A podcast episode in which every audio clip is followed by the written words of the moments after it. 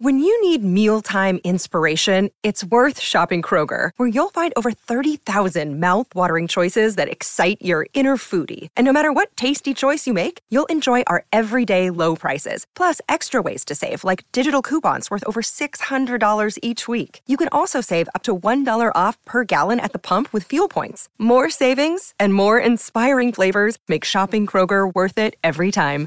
Kroger, fresh for everyone. Fuel restrictions apply. This is Jeff Billard from the Amigos Audio Collective, thanking you for listening to the Mutual Audio Network.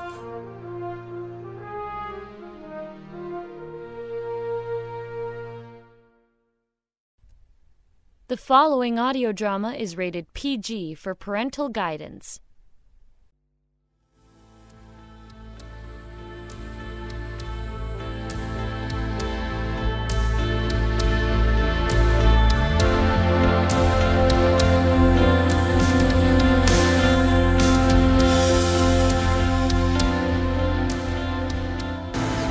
Welcome to Chronosphere Fiction. This is your pilot, Daniel French. Today, we bring you a futuristic tale from writer Patricia Keeler. This will be episode one of three Foreboding Genetic Caste Systems in Beyond the Wall.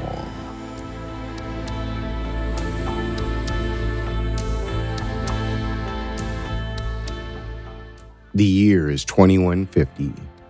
Eden is a very modern, futuristic looking city.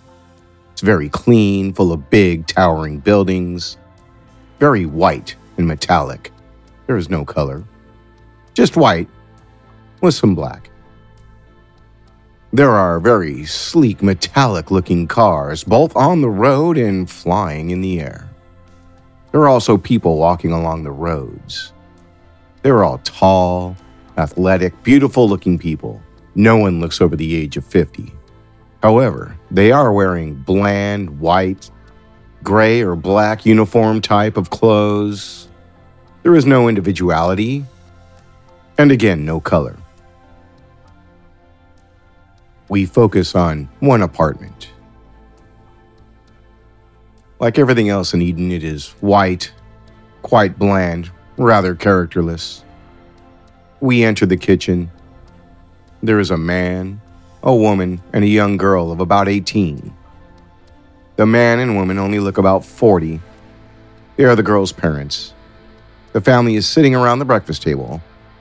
The man is Jonathan Clark, with his wife, Judith Clark, and their daughter, Megan Clark.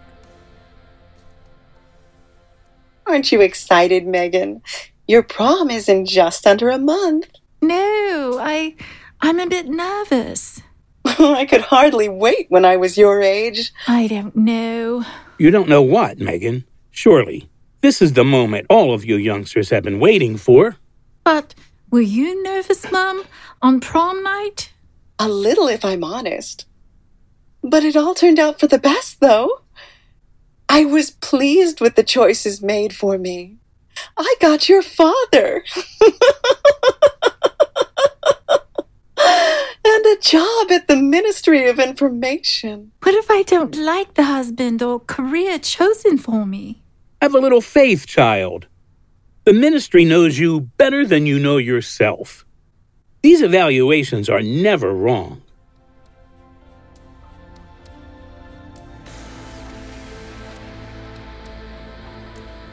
Megan Clark is sitting on a park bench with her friend Eliza Greenway.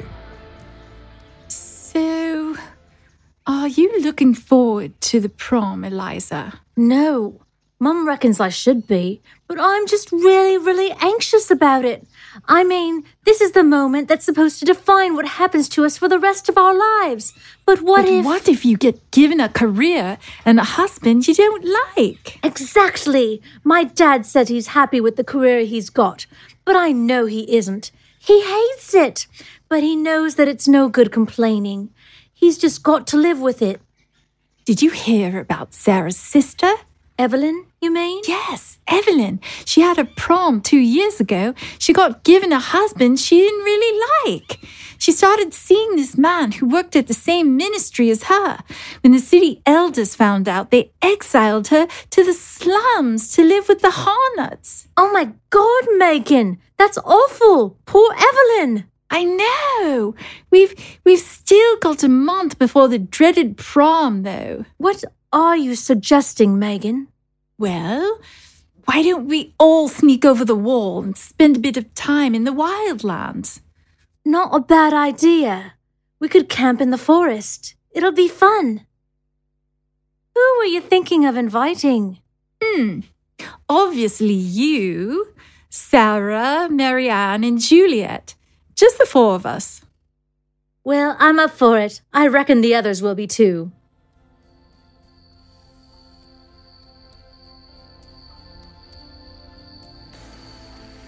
Megan and Eliza, as well as three other girls of about 18, Sarah, Marianne, and Juliet, are all walking towards the city walls.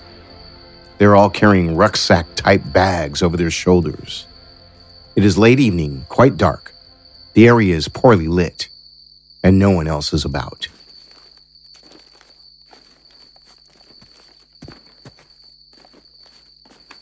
The service tunnels on this side of the wall aren't usually manned. That's how we're going to get to the wildlands. We'll go through the service tunnel ahead of us. Is it dark in the service tunnel? Shh! Shut up, you numbskull! The guards in the control towers will hear us. Ouch! I just fell over something. Are you all right? Yes, I'm okay. It was just a piece of metal. We'd better keep walking. What's that? I'm not sure. It's some sort of furry creature with sharp looking teeth and a long tail. What do you think it is? I'm not sure. Granddad talks about these horrid creatures his, his own grandfather used to catch sometimes called rats. Let's get out of this tunnel. It's giving me the creeps. This'll do. Let's camp here. Yes, I'm so tired I don't think I can walk another step. Me neither. The girls put up their tents in the clearing. They settle down for the night in their tents, and a noise outside the tents wakes up Eliza, who is sharing a tent with Megan. Eliza and Megan rush outside of their tents. In the clearing, two huge wolves are standing there, baring their teeth and growling at them aggressively. The other girls exit their tents. Oh my god! Run! Where's Megan? I don't know. I I think she may have gotten attacked by by those those things. What were they? I don't know what they were, but they looked vicious. I thought I saw Megan run off in the opposite direction. If she did, then maybe she'll eventually find her way back here. Maybe we should wait for her. Let's wait an hour or two then. We've waited nearly three hours. I don't think she's coming back. She's dead, isn't she? We have to face the possibility that Megan is probably dead.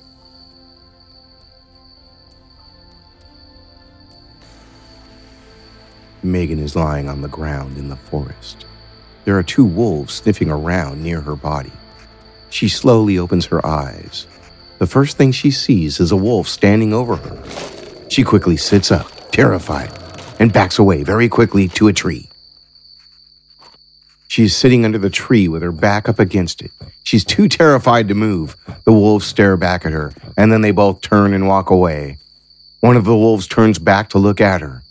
Both wolves now seem sad rather than ferocious. Judith and Jonathan Clark are at home. They're sitting at the dinner table eating. Suddenly, there's a loud ringing noise. The screen in the living room comes to life. On the screen, we can see the face of a man about 35. He's dressed in the same uniform that everyone wears. However, he has a badge on his chest that indicates he is a police officer. This man is Sergeant Jack Phillips. Mr. and Mrs. Clark, I'm afraid I have some bad news for you. Y- yes? Uh, your daughter Megan has been reported lost and uh, presumed dead in the wildlands. There must be some mistake. Megan would never go into the wildlands alone. She wasn't alone. She was with four of her friends. They came back. She didn't. Her friends seemed to think she was attacked by some sort of wild creature. Young people are warned time and time again not to venture into the wildlands, and they still do. It's very dangerous out there. I don't want to give you false hope, madam. She is most probably dead. We will, of course, let you know if there's any more news. Megan has now stumbled out of the wooded area and into a marshy, mist covered bog. Her clothes are torn. She has scratches on her arms and legs. Suddenly, she steps into the muddy bog, which is acting like quicksand. She's sinking further and further into the mud and cannot pull herself out. Help! Help! Quick! Grab the branch! I'm Matt Hargreaves. I'm Megan Clark. You're from Eden, aren't you? Yes. Look, I better be getting back there. Oh, you're, you're completely done in. Done in? Done in. Exhausted. You're, you're totally exhausted. You need a rest. If you try to get back now, you'll never make it. Are you a Harnot? Yeah, that's right. You're not. Not. Not what you expected? Uh, yes, you're not really what I expected. No. I don't suppose I am. Megan and Matt are walking into an area known as the slums. This is where the Harnots live. All the houses in the slums look dilapidated. What's wrong with all those people with white hair and wrinkled faces? What do you mean, what's wrong with them? Nothing's wrong with them, they're just old. Don't you have old people in Eden? No, not really. When people get to the age of 50, they're given tablets which stop them aging, so everyone looks quite young. Really? Yes. What about the man in the wheelchair? Is he old too? No, he's disabled. He was, he was born without the use of his legs. Doesn't that happen where you come from? No. Everyone in Eden is born perfect. Everyone is born with optimal intelligence, health, and fitness. There are no disabled people. I, uh, I think there's someone you should meet. Who? Uh, I think it's best if I just take you to this person. Matt leads Megan to one of the dilapidated looking houses. Outside, there is a woman in the garden, hanging out washing. She has a baby on her hip, and from the back, she has long blonde hair. She's wearing scruffy clothes. She turns around at the sound of footsteps. Megan does not recognize her at first, but after a few moments, she realizes it is Evelyn Markham, her friend Sarah's sister. Both Megan and Evelyn look shocked and surprised to see each other. Evelyn? I thought you were dead. You're Sarah's friend, aren't you? What are you doing here? I I sneaked out into the wildlands with Sarah and some other some other friends, but I got lost somehow. Matt found me in the marshes, and I ended up here. Are you going back to Eden? Of course. Why wouldn't I?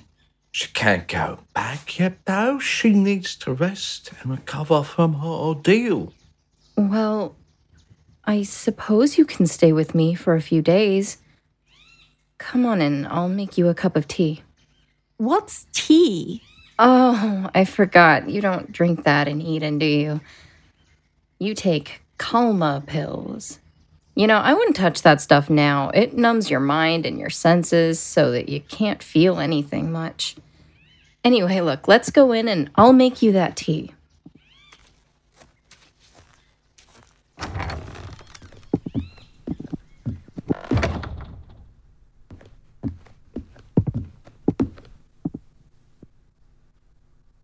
You live here? This is your house? Yes, this is my house. What happened to you, Evelyn? Well, I suppose you know I was exiled here for having an affair with a married man. Yes, I've heard the rumors. When the time came for my prom, I was chosen a career and a husband just like everyone else. I didn't mind the job I was given, but I couldn't bring myself to love the man they'd chosen as my husband. I felt trapped, unhappy, so I turned to Michael, an older man who worked for the same ministry. He was kind and understanding, and one thing led to another. But then we got found out and I got sent here. That's terrible. Don't feel sorry for me. It was the best thing that ever happened to me. You see, here you're not forced to marry someone you don't know and don't love. After a while, I met Adam, and now we're married. You married a Harnot? Don't sound so shocked. I love him. I want to be with him. But what about your life in Eden? My life in Eden? Tell me what I had that was so great. A man I didn't want, and a job I couldn't have cared less about.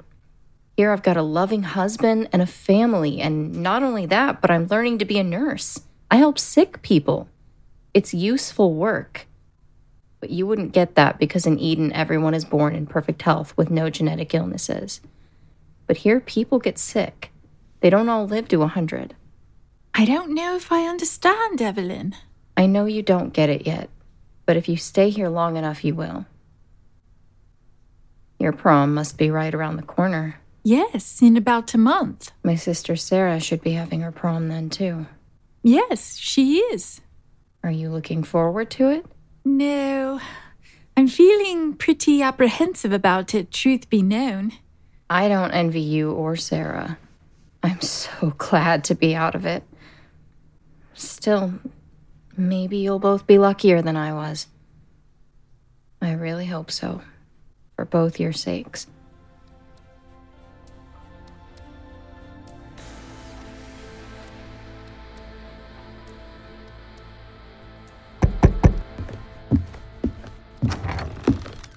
Is Megan in?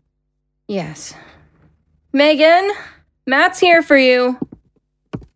Want to come up to the farm and see the animals with me? Animals? Yes. I work on the farm. Oh, okay.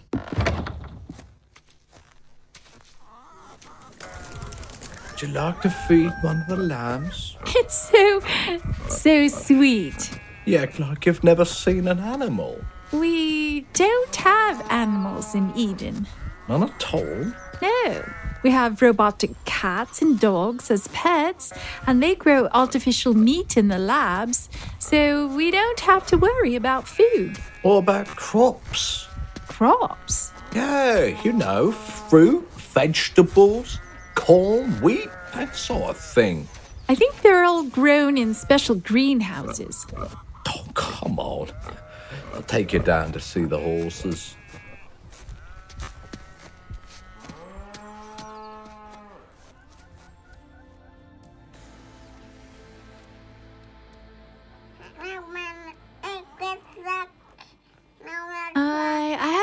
Matt around for a few days. Have you seen him? You two are becoming a bit of an item, I've noticed. He's not been around much the last few days because he's helping his dad out. On the farm? Listen, don't tell anyone else I've told you this, but Matt and his dad are really worried about the crops. Quite a few of the crops have failed this year. If that happens, I don't know what we're all going to do this winter.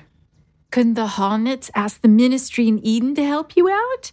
Food always seems to be in plentiful supply there. Eden has never helped the Harnots to survive, and they're not going to start now. Why do Edenians hate the Harnots so much, Evelyn? Because they consider Harnots to be less than them, physically and mentally inferior. Every single person living in Eden is the result of generation after generation of genetic engineering. Me and you, we're born perfect in every way, just like everyone else in Eden. All the major diseases have been removed from our DNA. We're all the ultimate expression of the quest for human perfection. Whereas the people here are natural humans, humans who haven't been genetically modified and they're not born perfect. They carry genetic defects. They're not all perfect mental and physical specimens. But how did this division occur? It started happening about 150 years ago. This was when genetic engineering first started. It began with parents being able to choose the sex of their child. Then it moved on to parents being able to screen for inherited diseases. Well, that's a good thing, surely. Yes, it's a good thing. No one would argue that it isn't. But you see, what actually started to happen was that only wealthy people could afford to have their babies genetically engineered in that way. Before long, the rich and famous were producing children who were physically and mentally perfect. They were leaving the rest of humanity behind. So the world became even more divided between the haves and the have nots. The people of Eden are the descendants of the haves, and the people who live here in the slums are the descendants of the have nots. Harnots? That's where the name comes from. Yes, that's where the name comes from. Over time, it's changed to the Harnots. They've tried to tell us over the years that the Harnots were bad people, dangerous people, our enemies, and all this time, this division in our society has been our fault. We're responsible? Well, if not us, then our ancestors. You said I would start to see things differently the longer I stayed here. Well, I think you were right. I am starting to see things in a different light.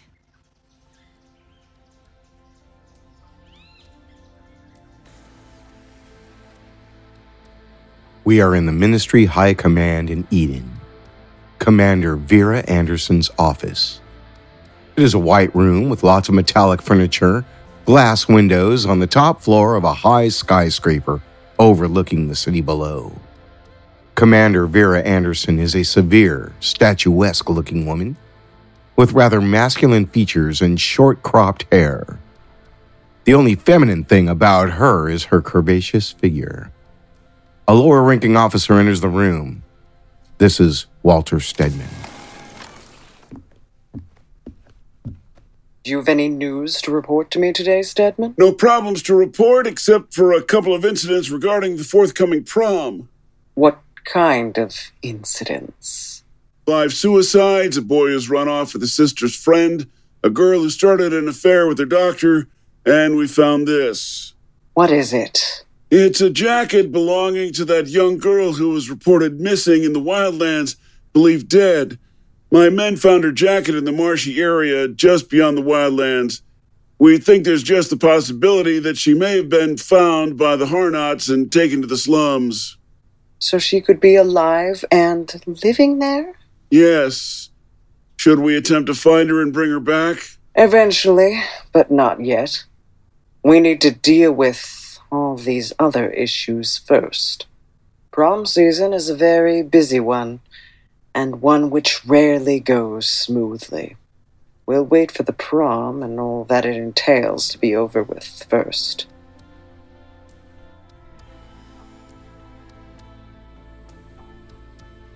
That wraps up episode one of three from Beyond the Wall, written by Patricia Keeler. Megan Clark was Deborah Cristobal.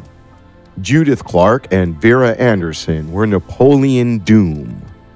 Jonathan Clark is Frank Guglielmelli. Eliza Greenway, Marion Peters, and Sarah Markham are Rosanna Jimeno. Juliet Luther is Megan Soloff. Sergeant Jack Phillips is Daniel French. Matt Hargraves is Blake Benlin. Evelyn Markham is Caitlin Curtis. Walter Stedman is Pete Lutz. Please help out Chronosphere Fiction by downloading as many episodes as you can. Subscribe and become a patron at patreon.com slash chronosphere. Coming up, we'll have the next episode of Gafgon, the Eternally Unfurnished. Further episodes from Dashiell Hammett in Adventures of the Federated Tech. More Port Lock and corporate punishment. Until next time, keep your cosmos clean.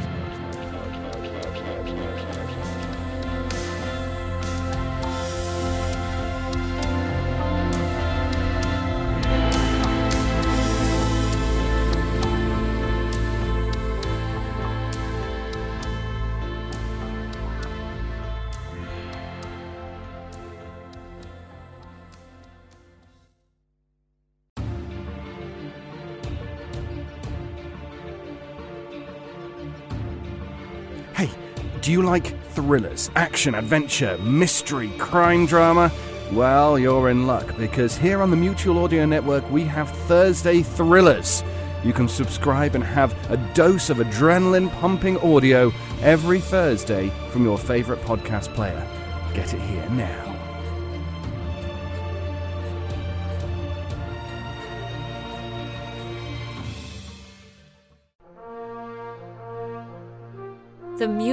Audio Network. Listening and imagining together.